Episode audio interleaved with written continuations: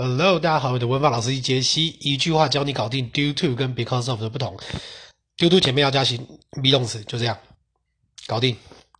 所以呢，如果今天要讲句子的话，我就会讲说，The car accident is due to the bad weather。后面直接加个名词就没了，就没了。后面什么都不要加，due to 后面就再加个名词，前面就加形容词。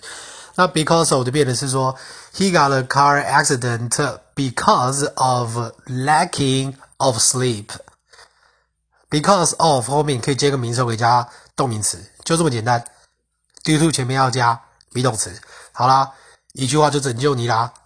所以希望以后大家可以你知道，多多的去统整归纳啦。其实很多都很简单。那。看句子最快，不用去看太多什么有的没有的中文解释。我不懂为什么他们都要写那么多，就只是说话而已。你怎么学中文就怎么学英文。好啦，那我明天见，新年快乐！我是你的英文老师杰西，拜拜。